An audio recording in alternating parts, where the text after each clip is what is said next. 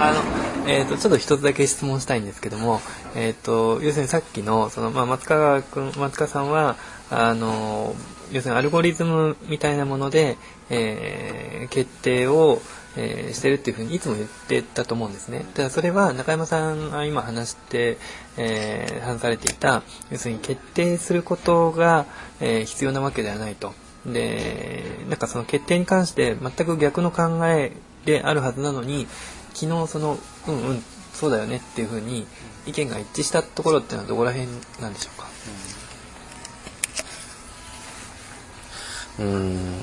僕が勝手に納得しただけなのかもしれないですけどね。例えばアルゴリズムってみんな当たり前のように使ってる言葉だけど、なんか随分難しい言葉っていうかよく分かんない言葉だなと思うんですけど、まあ、例えば誰が言ってたんだったっけな、藤畑正樹さんかな、なんかどなたかが昔読んだ本で縁について語っていて、それで縁っていうのは、まあ、そのいろんな定義の仕方があって、まあ、それは定義の方法は、まあ、アルゴリズムって言ってもいいかもしれないですけれども、例えばある無数にある空間をある無数に点が埋め尽くしていると仮定して、その中から一つ任意の点を選びます。でその点の周りには無限に点がこう打ってあるわけですけれども、たまたま選んだ任意の点から遠距離にあった点の集合っていうふうに言うと、それは円なんですよね。でその円っていう結論を定義しているアルゴリズムっていうのは、この場合はまず無限に空間に点が打ってありますっていう仮定と、それからそこに任意に点を選んだっていう判断と、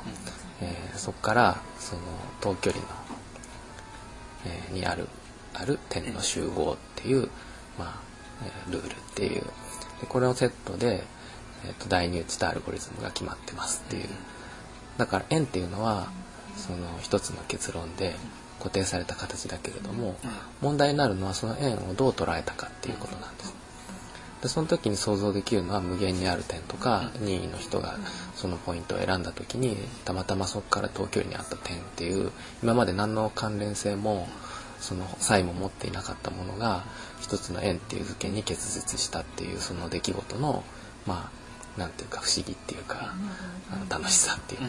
でその時になんで円だったんですか、円っていうのは最適解なんですかって聞かれても、いや別にそういうわけじゃないでしょっていう、なんかその部分で建築ってことになると、なぜ円なんですかで、その円っていうものが今見つけられた瞬間の見つけられ方っていうのが、こんなにもワクワクすることだったのに、なんで円だったのかっていう質問にまたなってしまうと、で円ってまあたまたま金沢21世紀の近くでこれ話してるとちょっと面白いんですけど、円っていう形はまあ分かりやすい形だから、出来上がったものの形に対してみんな疑問を挟まない、円だっていうと なんとなく理由は特になくても納得するっていうところがあるんだけど、それが例えばまあちょっといびつな卵型だったりすると、なぜ卵型になったんだっていうことをみんなまあすごく聞くわけですよね。でもよく考えてみると、それはその最初に定義した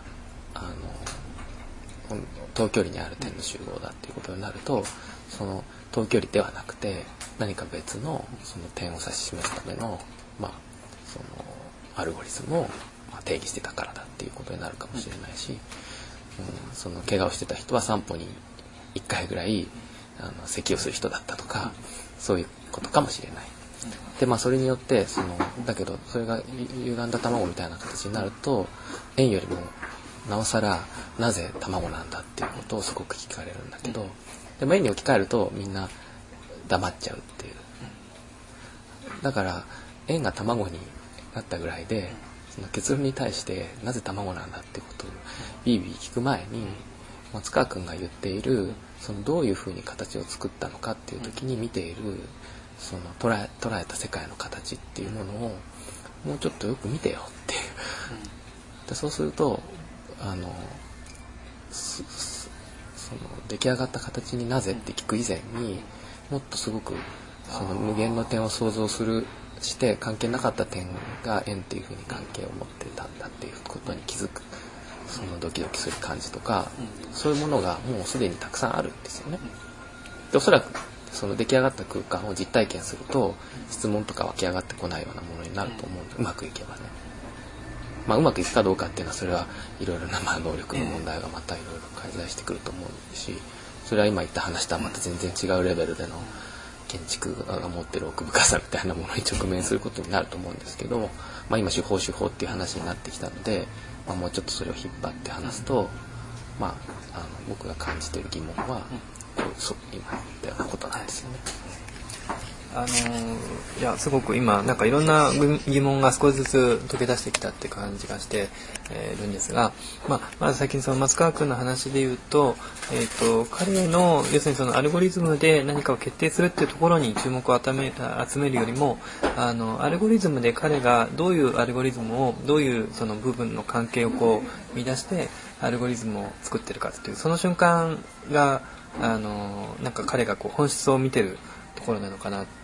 でそこから今度その建築的な決定手法みたいな話に行くとちょっとまた別の話になるかもしれないと、なんとなく、その2つの話を僕は中山さんの話を聞いて切り離した方が、すごく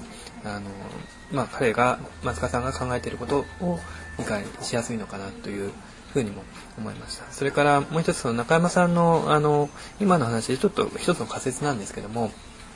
中山さんのその建築、例えば、2006年できた2004という、長野県の松本の住宅ですよねとか、それから、最近のその六花亭のコンペであるとか、中山さんの最近の作品を、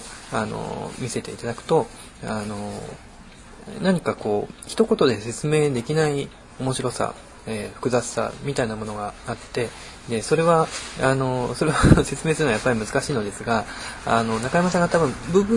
部分的なこれ部分の話にそれで多分中山さんは違和感があると思うんですけども、何かその空間の部分からまず考え出されていて、でそれが全体を作っていて、でだからその部分の関係を作っているうちに全体ができてるんだけど、その一つ一つは説明できても全体を説明するような、空間の作り方ではないと。でこれ一つの仮説で、多分いわゆるその全体から部分へ部分から、全体へっていうそのボトムアップ、というそれだけの話ではないような気もするんですけども、とりあえずその中山さんの建築の持っている説明不可能性みたいなものはちょっと他の、建築家の作品の作り方と、要するにコンセプトから物事を作り上げていて、でそれを後で説明して、これはこういうふうにできてるんだと。でだからそうするとそういう作り方を、するということが前提であれば、どうして卵型かっていうところに質問を投げかけたくなるわけですよね。だけどその中山さんの作り方の場合は、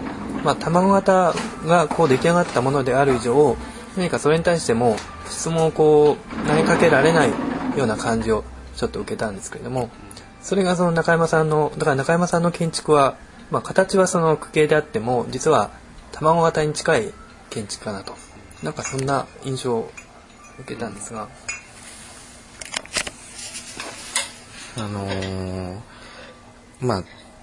そうですね、出来上がった建物が、作品っていうふうに呼ばれて、なんか切り取られて理解されていくっていうこと自体は、そのジャンルとしての、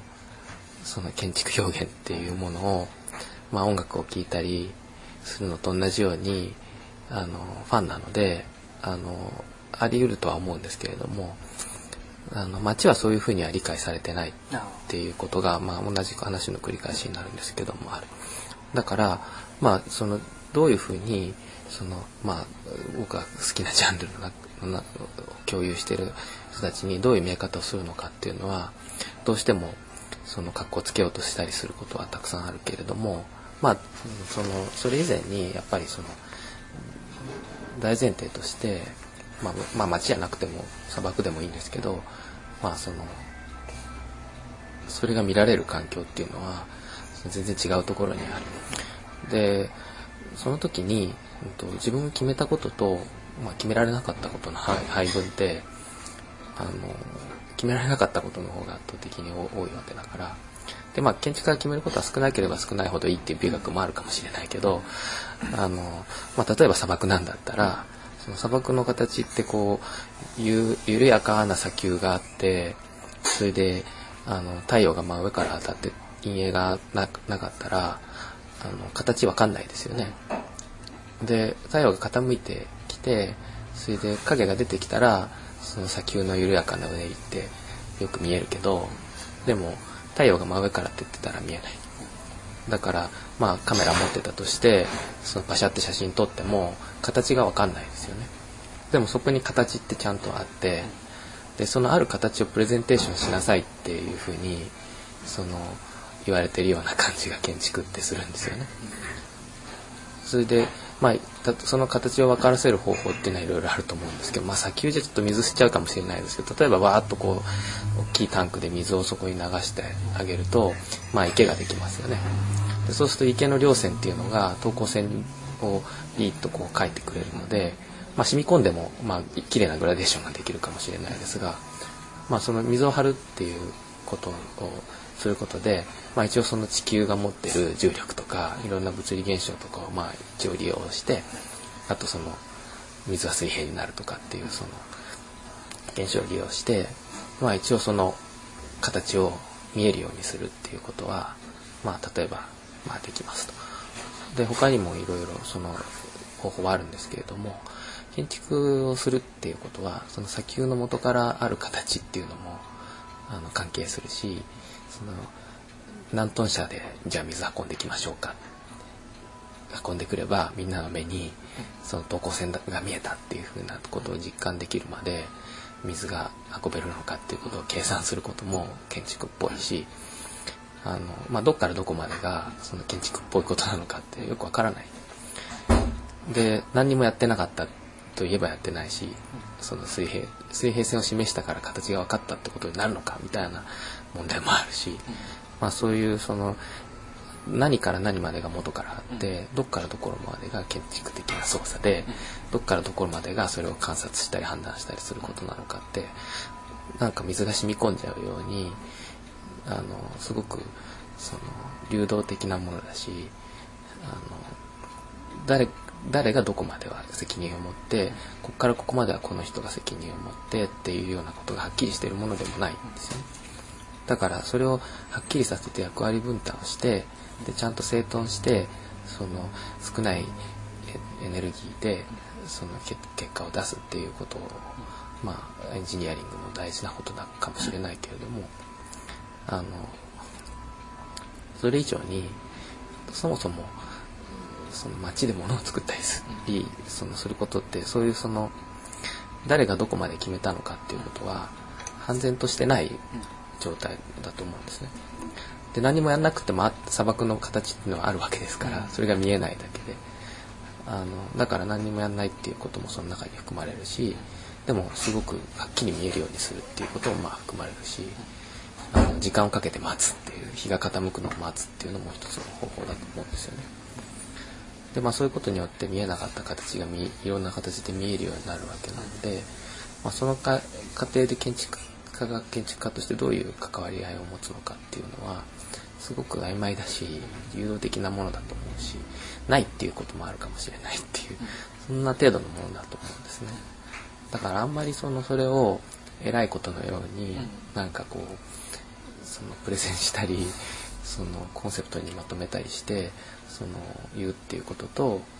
なんか普段自分たちが設計者として関わるっていうことがすごく合ってない感じがするんですよ。でもまあ絵に描く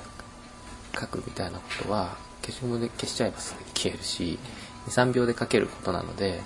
見せられた相手もあんまりプレッシャーに感じることがないし、とりあえずプレゼンされてるっていう感じがするよりは、同じ目線でものを見てるっていうふうに少なくとも多少は思えるし、その相手がこれを説得させようと目頭をこう目尻を上げて迫ってきてるっていうプレッシャーもあんま感じないっていう。で、そういうことと、まあ、ちょっとさっきの砂漠の例の話がどこまで綺麗に話せてるか自分でもよく分かんないんですけど、そういう形とものの見え方と関わり方っていうところの中に、まあ、関わってくるその関わり方と自分の、まあ、普段の設計作業をなるべく一致させようとするっていうのが、まあ、その一つの方法として、まあ、例えばこういう絵を描くとかっていうこともありましたっていうようなことなんですよね。で松川さんも、まあ、その一つの方法としておそらくそのプログラムを考えたりとかっていうことをされてると思うんです。なるほど。僕の方で今のハッシュパッドをこううまく本当に理解できてないところいっぱいあると思うんですけれども、多分その中山さんが今言われたことでいろんな大事なことを言われたと思うんですが、まずその建築家というのは、まあ、通常は要するに決定をする人と建築家は決定をする職業だと、いろいろ細かいことを全てに関して決定をしなければいけない、それが建築家だっていうとこういうふうに思われた、のがまあ一般的であるかもしれないし、そういうふうに思われることが多いと思うんですけれども、それに対してその建築家はなんかその決定をするのが建築家というわけではないというなんか可能性を中山さんが言われていたのかなと。でそのちょっと詳細に今僕うまく説明する言葉はちょっと持ってないんですけど、それから砂漠に関してはこれもすごく面白いなと思ったんですけども、まあ、上からこう砂漠のこう形があって、じゃあまあそこにこう水を入れていって、まあ、上から見てると、まあ、等高線がこうなんか移動してるみたいに見えるかもしれないんですけども、そうやって少しずつ水を入れるっていうのは何かこうその形を説明する行為に似てるなと思ったんです。上からまあこう水を入れていくと、だんだん砂漠のその全体の形が、等高線が下から上をこう舐めるように砂漠の形を説明すると思うんですね。ただ中山さんは、そういうふうに物事を説明することというのはとは違う形で、砂漠の形は元からあるんだから、たとえその説明しなくても砂漠は砂漠であると。でそういうその可能性のことを言われていて、でそれとそのさっきもう一つ面白かったのはやっぱり街の話で、まあ、こうやって街が出来上がっていると、都市が出来上がっていると、建築はもちろんその中にあるんですけども、その時に、街の出来方っていうのはじゃあ、決定を、していくことでできたかっていうと、多分何かそうじゃなくても街は出来上がっていると。街を説明するっていうのは街を説明、どうしてこの街はこうなんだということを説明するのはほとんど不可能であるのと同じように、本当は建築だって説明することが、不可能に近いんじゃないかと、何かそういうようなことを中山さんは言われたのかなと。これは僕なりのちょっと解釈で間違ってるかもしれませんけど、そういうふうにちょっと受け取りました。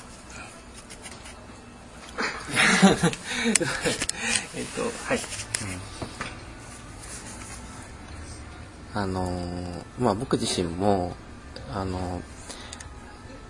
ちゃんと全部が整理できた状態で前に出て話せばいいんですけど、よくわからない状態でやってるので、特にその2004っていう住宅を作ってた時なんかは本当にものすごく混乱してたわけですよね。でまずその住宅を作るっていう一つの技術としてまあ、例えば水はそのどんくらいの径の配管で建物の中に入ってってどんくらいの径の配管で束ねられて下水道にその流せばいいのかとか、どんくらい傾けば流れるのかとか、材質は何でできてるのかとか、実はそういうこともよくわからない。それで設計を手伝ってくれることになった仲間ももっと分からなかった。で分かんない人同士が集まってるから